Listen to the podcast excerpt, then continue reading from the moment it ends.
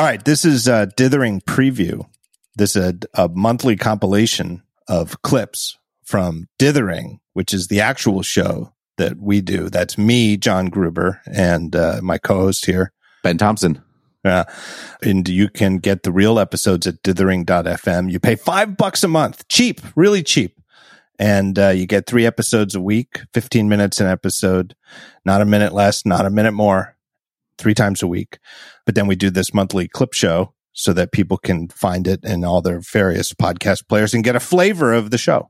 And then after you listen and you like it, again, go to dithering.fm and you can subscribe. And you can then add the show right back into your podcast player. It's super easy. You don't need a special app. And we think you'll like it. In fact, we don't even offer a special app. Yeah, who wants to build an app? Yeah, nobody wants that. November 2nd, tech earnings. There's just not really a curiosity or desire to understand why this might be different. It's just an assumption that it's the same as before. And I referred to it. I use the framing begging the question, but it's the canonical example of that. It's like, this must be wrong. Let's figure out why it's wrong. As opposed to, well, maybe to your point, maybe in a pandemic, being an online company is good. Maybe being online, to your point about Google's profits, you can do search for everyone. Like, it's not a logistical challenge. And so you're going to end up serving everyone because you're going to get really good at it, right? It actually is, if you take the moment to actually understand how these markets work and the fact they're different, it's not actually that complicated. Yeah. And it really is true. Doing stuff on computers is the one thing that unifies all of them. Right? It kind of is. And I know that sounds incredibly simplistic, but it's like, but it's what they miss. Right? It's also all these critics miss. The whole point of a computer is that it can do the same thing over and over again, basically for free. That's why you program it, so you don't have to do it yourself manually. And it follows that it can do the same thing over and over again for free for literally everyone in the world. And like, honestly, you're right. It sounds so stupid to say that, but it's literally the key point these folks miss. November 4th. Polls and music. I think there's an aspect where I think this could actually be a good thing in the long run if we get away from polling, because it kind of felt like, it was, and you ended up, you think back to, like, everything goes back to Steve Jobs on Dithering. And this idea that, you don't go listen to customers what they want. You have to figure out, giving them what they need, et cetera, et cetera. And I think there's an aspect where politics sort of got reduced to this sort of focus groups and polling. And you figure out what is popular, what polls well, and that's sort of the policy you pursue.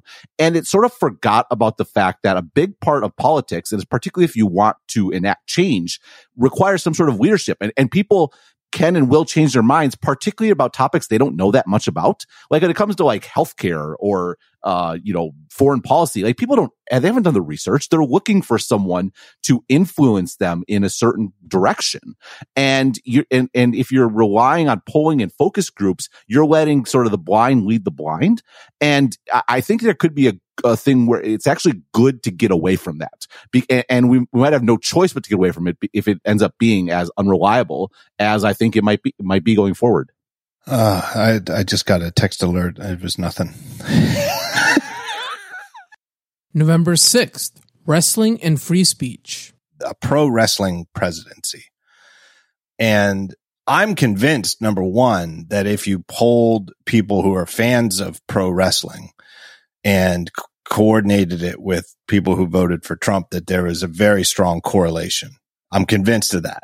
But the way his view of politics works the same way. Like, is pro wrestling a sport?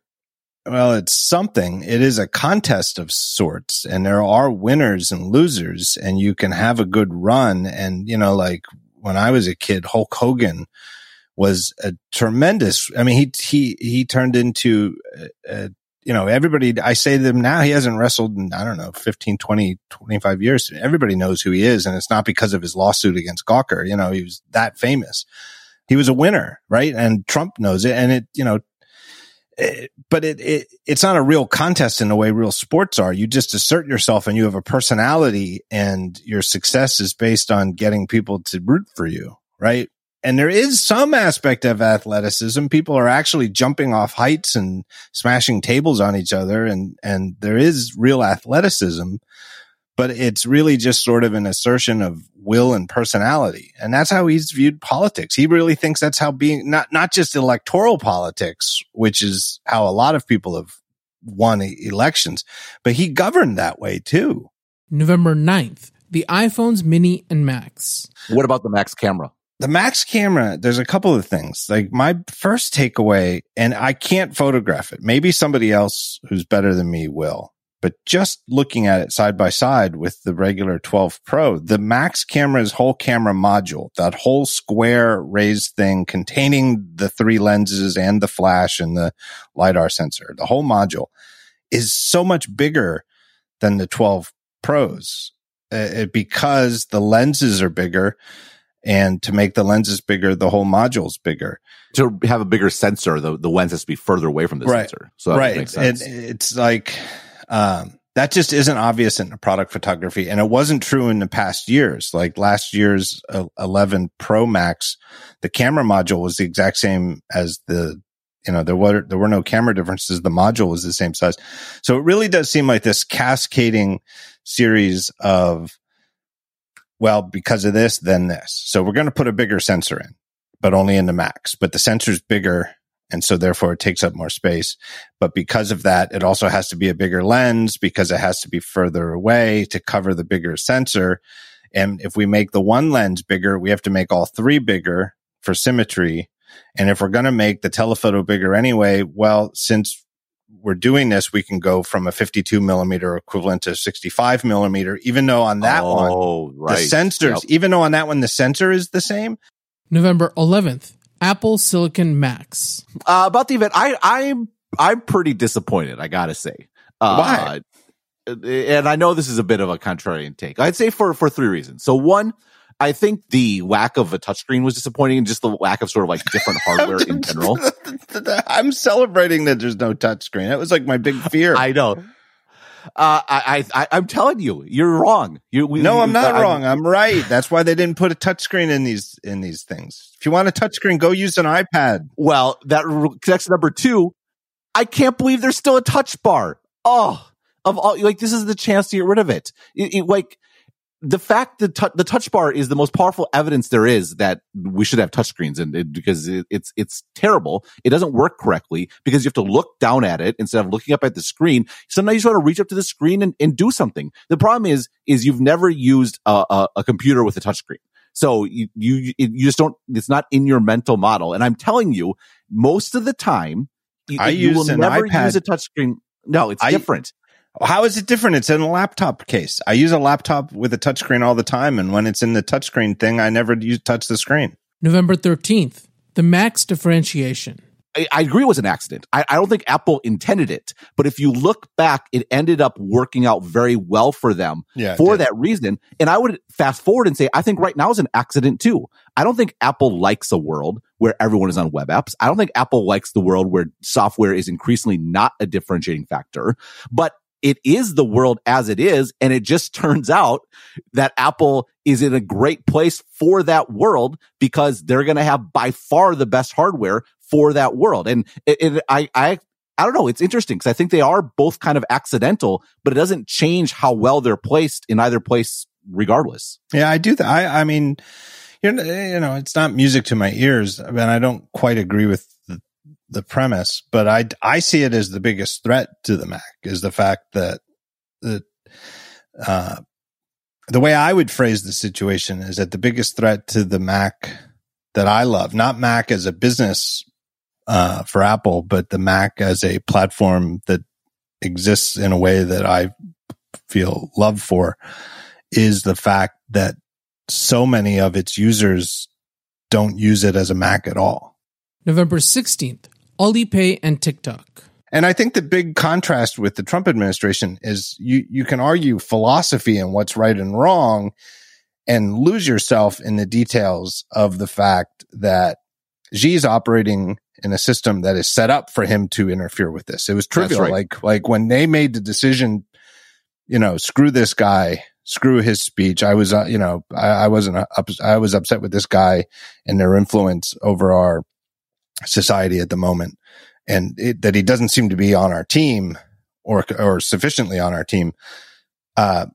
screw him, cancel this thing. It was done. That was it. You know what I mean? There was no debate. You know what I mean? There was no court. There was no process. Yeah. No, it's a great point. Yep. It's a system set up for it. There is a degree to which Trump is pushing against the grain of like, and the way things are. Yeah. I mean, so the long and short of it is, it's a great point. I think that captures the distinction that I was trying to make. Look at that. The thing with Ant, it's over. It's done. It's canceled. The IPO's over. I mean, like in the journal story about it, you know, there was already like $34 billion around the world committed to it, you know, and it's over. There is no debate. Whereas the TikTok thing had massive debate. And here we are in what month is it? Is it November? November 18th, the M1 Max. What I loved about this review, which I think was actually reflected in most of your reviews this year, was it was so much about just the experience of using the device. And it rang so true in this review in particular, because that is what is going to actually be noticeable for normal people, right? Like, right. I mean, I write text on the internet. I don't actually like the processor. Like, I need RAM because I open like 500, you know, tabs at a time. But, you know, the actual speed of the processor isn't that big of a factor. But oh my word, the fan noise just drives me up the absolute wall. And that's going to be a massive improvement, even if it wasn't faster at all. And not to mention battery life and all those other sorts of things. And that is like, that's what's going to be really compelling. And the other thing, you know, the missing piece, the shoe that has yet to drop is the new designs, the new industrial designs that are going to be possible with this sort of new thermal envelope. But, you know, I love the fact that you captured the bit that, no, what matters here is what it feels like to use it. And it has nothing to do with speed per se. Yeah. And they're not cheating in any regard. Like, and again, I don't have the Air, but I know from talking to Jason, it doesn't get hot. It's not like it secretly, and I could tell it wouldn't. If this fan, you can't hear it and you can't feel air blowing. I just assume it had to go on when I ran like the Cinebench benchmark, which like maxes all 8 CPU cores for 10 minutes. It had, if that doesn't make the active cooling system go on, I don't know what in the world would. November 20th, App Store PR Play. And 15% is actually a really great deal. And it's a great deal on a few reasons. Number one, if you're charging $1 or $2, you're actually, Apple is undercharging you relative to their credit card fees. Now, Apple, I'm sure, gets some sweet deal with credit cards, but regardless, like that's cheaper than what you would get if you were rolling your own solution with like Stripe on a website or something. So one, Apple is actually subsidizing cheap purchases. And then number two, honestly, the thing that always got me upset about the App Store broadly was less about the big companies and more about the fact that I'm such a big believer and passionate about the power of the internet. Like it sounds, I'm sounding like very cliche, but like the power of the internet to enable like new kinds of business opportunities when the whole world is your addressable market. And the App Store did that. It opened up this entire new market, but it's like Apple was imposing a burden on development because you couldn't be cross-platform and then taking such a big chunk of change along the way. It's like, what sort of businesses are not possible because of the burden that Apple is placing here? And that's the part that bugged me the most. But then you back up, you're like, well, 15%. And there's a lot of benefits to it because a small company gets to use Apple's brand. It's super seamless. You know, people trust it, et cetera, et cetera.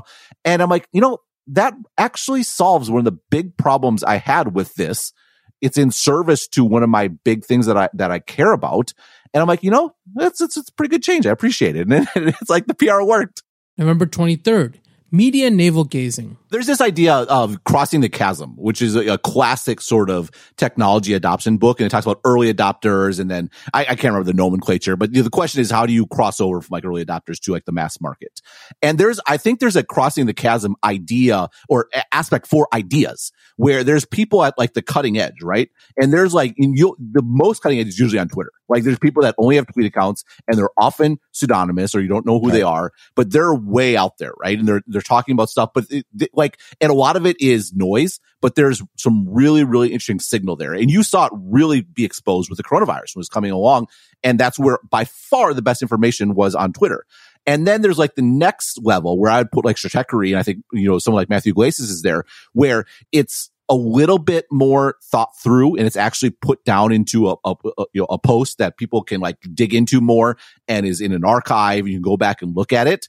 And then there's the next level, which is like, okay, now the opinion is like in the New York Times op-ed page, right? And it's like a little bit downstream, but that's normal, right? You don't get cutting edge in the opinion section of the New York Times, it takes a while for something to gain sort of sufficient acceptance and understanding that it can even resonate.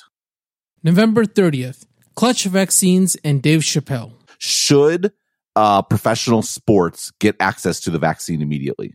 I think so. I don't have any problem with that. And I realize that there's some... somebody would argue with it at all times. You know, there's never been a time when something like that wouldn't be controversial. But I would put them near the top of the list because there's the most people who would like to see them be able to participate in what they do.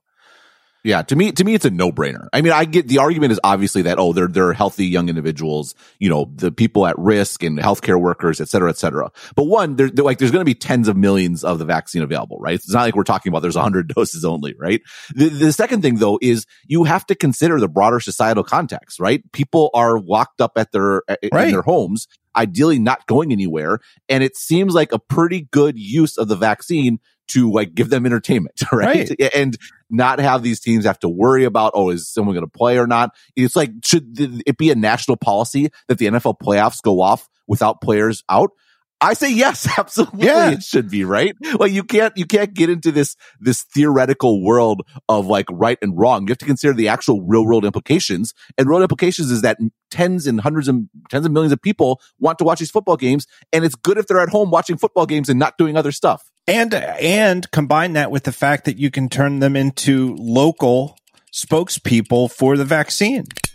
A lot of iPhone talk this month, which makes sense because the iPhone came out late, and then you had multiple reviews, and then I got an iPhone. But hey, it's that time of year.